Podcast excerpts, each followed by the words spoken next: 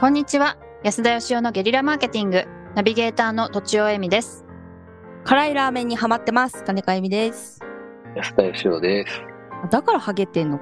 頭皮に良くないんじゃ ないそうかもしれない。 そうかもしれないな。わからんけど。はい。はい。じゃあ今週の、今週今今日の質問を読ませていただきます。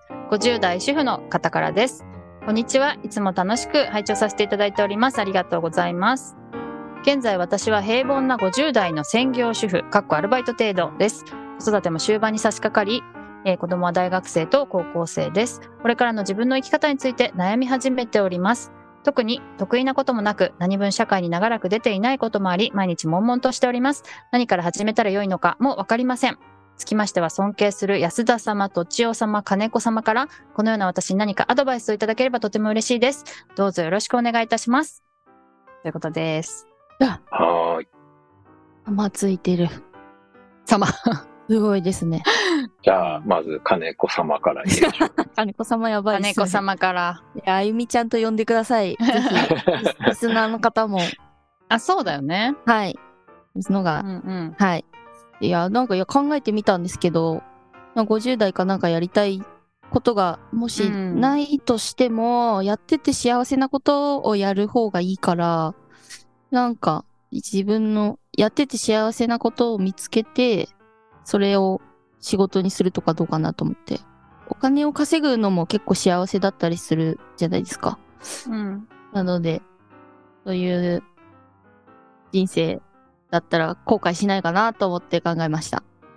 うーん。うん反応が。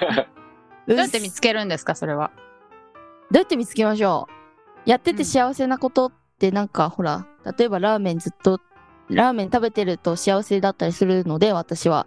うん。まあ何もやることなかったらラーメン屋に勤めるとか、はいはいはいはいはい。そういうことなのかなと思うんですけど好。きなもののそばにね。うん。ラーメンですけど。どね。うんうん平凡っていうのはなんかその、すごい難しいというか、うん。何をもって平凡かっていうね、あの、本当に。ワールドカップでね、盛り上がりましたけど、あの、サッカー選手、昔、なんか日本代表かなんかの有名なサッカー選手だったらしい人を、その一緒に食事するっていうところで会わせてもらったことがあるんですけどね。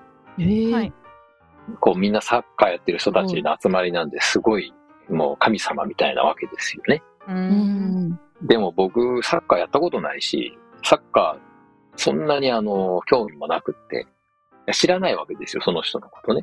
はい。うん。何がそんなにすごいのかっていうのがよくわかんないんで、でもやっぱこうすげえってなった方がいいんだろうなと思って、何かしらヒントをもらおうと思ってね、子供の頃は走るの早かったんですかとか聞いたら当たり前でしょとか言って周りの人に怒られたりしたんですけど、うんわだからその、本当ね、だからトイレ行って帰ってきたら、あれどの人だったっけなって分かんなくなるぐらいなんで、 まあ僕から見たら、だからもう平凡の中に入っちゃってるわけですよ、その人は。なるほど。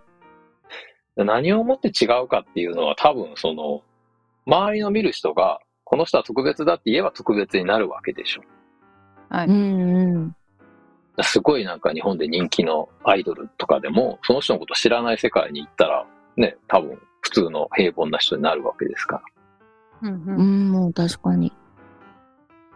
だからね、逆に言うと平凡な人なんていないんじゃないのかなと思うんですよね。はうい。ん。ええそうか。何をもって平凡なのっていう。まあ、つまり、みんなが平凡であると同時にみんなが特別であるっていうかね。あ。まあ、いいですね。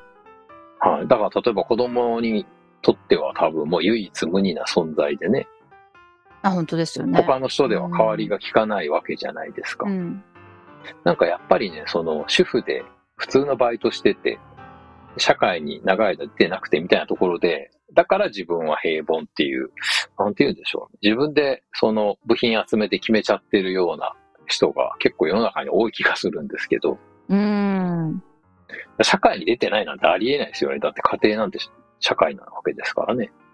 おー。まあ、アルバイトしてらっしゃいますしね。うん。なんかだからそのお金を稼ぐ仕事とか正社員やってなかったら社会人じゃないみたいな発想もね、多分私もあのほとんど家にいるんで、近所の 人は絶対にあの引きこもりだと思ってると思うんですね、私のこと。ええだからそんななんか、あの、見た目とか条件はあんま関係ない気がしますけどね。うん。まあでも子育てしかしてないと社会と接点ないなというのは感じることはわかりますね私は。うん、へえうんはい。うん。そうかな。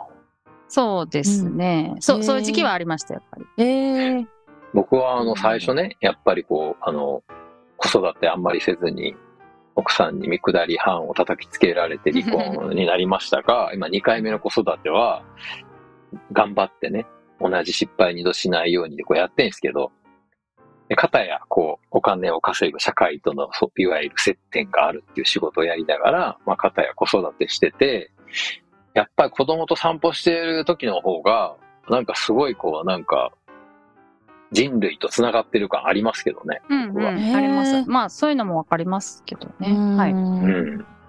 なんかすごい人間社会全体に対してこうなんか活躍しているというかですね。うん。はい。なんか世界が広がる感じしますけどね、そっちの方が。いまあ新なんかじゃあ鮮ですよね。仕事ばっかりしてた人にとってみたら。はいはい。じゃあ、じゃあうん、土地を様も様も、様も。一つ。あ、そうですか。私もあゆみちゃんみたいにこう、楽しいことやるといいと思うんですけど、うん。まあ私のおすすめはバレーボールなんですけど。あ、ねすごい。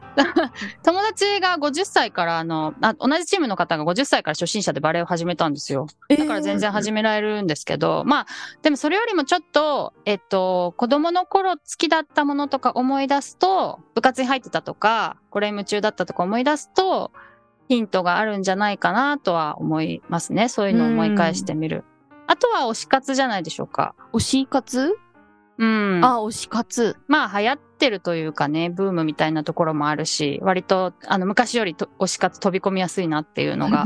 あ何るですか、ので推し活って。推し活ってなんかアイドルとか、まああと宝塚とかですね、うん。そう時いうおあー推し、推しにとにかくこう、時間とお金を使うみたい間な。と金をつぎ込む、あれですつぎね。込むっていう、やっぱ若返ったりする感じしますからね。うんううんんう。なんのね、私はやっぱり、あの、でも、なんか発信することだと思いますけどね。うーん。おー世の中に対してなんか多分リアクションが欲しいわけでしょ社会とつながってるっていう。うーん。なんかうんやっぱりつながるためには自分から石をこう投げないといけない気はしますけど、あの、得意なことが特にないって書いてらっしゃった気がするんですけど、そうですね。うん。やっぱりね、多くの人は得意なことを、そのお金になることっていうのとなんか混同しちゃってる気がするんですよね。ああ、知ってるかも。その、ずっとやっぱ子育てして主婦やってた人で得意なことがないなんてありえないと思うんですよね。確かに。うん。なんか本当に何でしょう。T シャツを同じ大きさに畳むのはめっちゃ得意とかでもね、いいと思いますし、なんか絶対になんかあると思うんですよね。うんう。うんん。とりあえずやっぱ得意を探すときは、そのお金になるかどうかとはちょっと分けるということと、で、その得意なことで、やっぱりこう発信して、誰かがもしかしたらこんなことでも誰かの役に立つかもしれないなっていうことを、やっぱり世の中に今発信するツールいっぱいあるんで、発信してみるのがいいと思いますけどね。そしたら意外と自分がやってることって世の中で役に立ってつながるんだなってことがなんかわかる気がするんですけど。うん、面白そうですね。うはいん。確かに。動画でも写真でもいいですもんね。うーん。なんかこそこお子さんのね、子供を育ててたらお子さんとのこうやりとりとかね、毎日するじゃないですか。その中でなんか自分で、あ、こんなことやんなきゃよかったな、みたいなこともあるかもしれないですけど、今回はめっちゃうまくいった、みたいなこともあるような気がして。うん。うんうん。うん。ね。うん。はいそれでもダメなら推し活で。そう でお友達できますしね、推し活すると。推し活しながら発信すると、やっぱり、つながりいっぱいできますよね。ああ、なるほど。はい。推し活の推すのは人間じゃないといけないですかあ、ね、猫とかでもいいんじゃないでしょうか。猫でもいいいんですかえーい。いいですかわからん、わからん、わかんないですね。そういえば。もう線5系でもいいんですかね推し活は。いいんじゃないんですかへわえ。門仙五かん家ないある、わあかんる、ないあるんですわかかんないです。推し活詳しくないから。 じゃあ、おまとめを。まとめ、おどうしよう。好きなことをやって、発信しましょう。はいこちらどうですかはい。はい、いいですね。はい。はいということで、本日は以上です。ありがとうございました。ありがとうございました。本日も番組をお聞きいただきありがとうございました私たち3人でギブの実験室というオンラインサロンを始めることにしましたキャンプファイヤーファンクラブというサービスで募集をしていますので参加したい方はキャンプファイヤーで検索するか境目研究家安田義雄のホームページ安田義雄 .com からお申し込みください来週もお楽しみに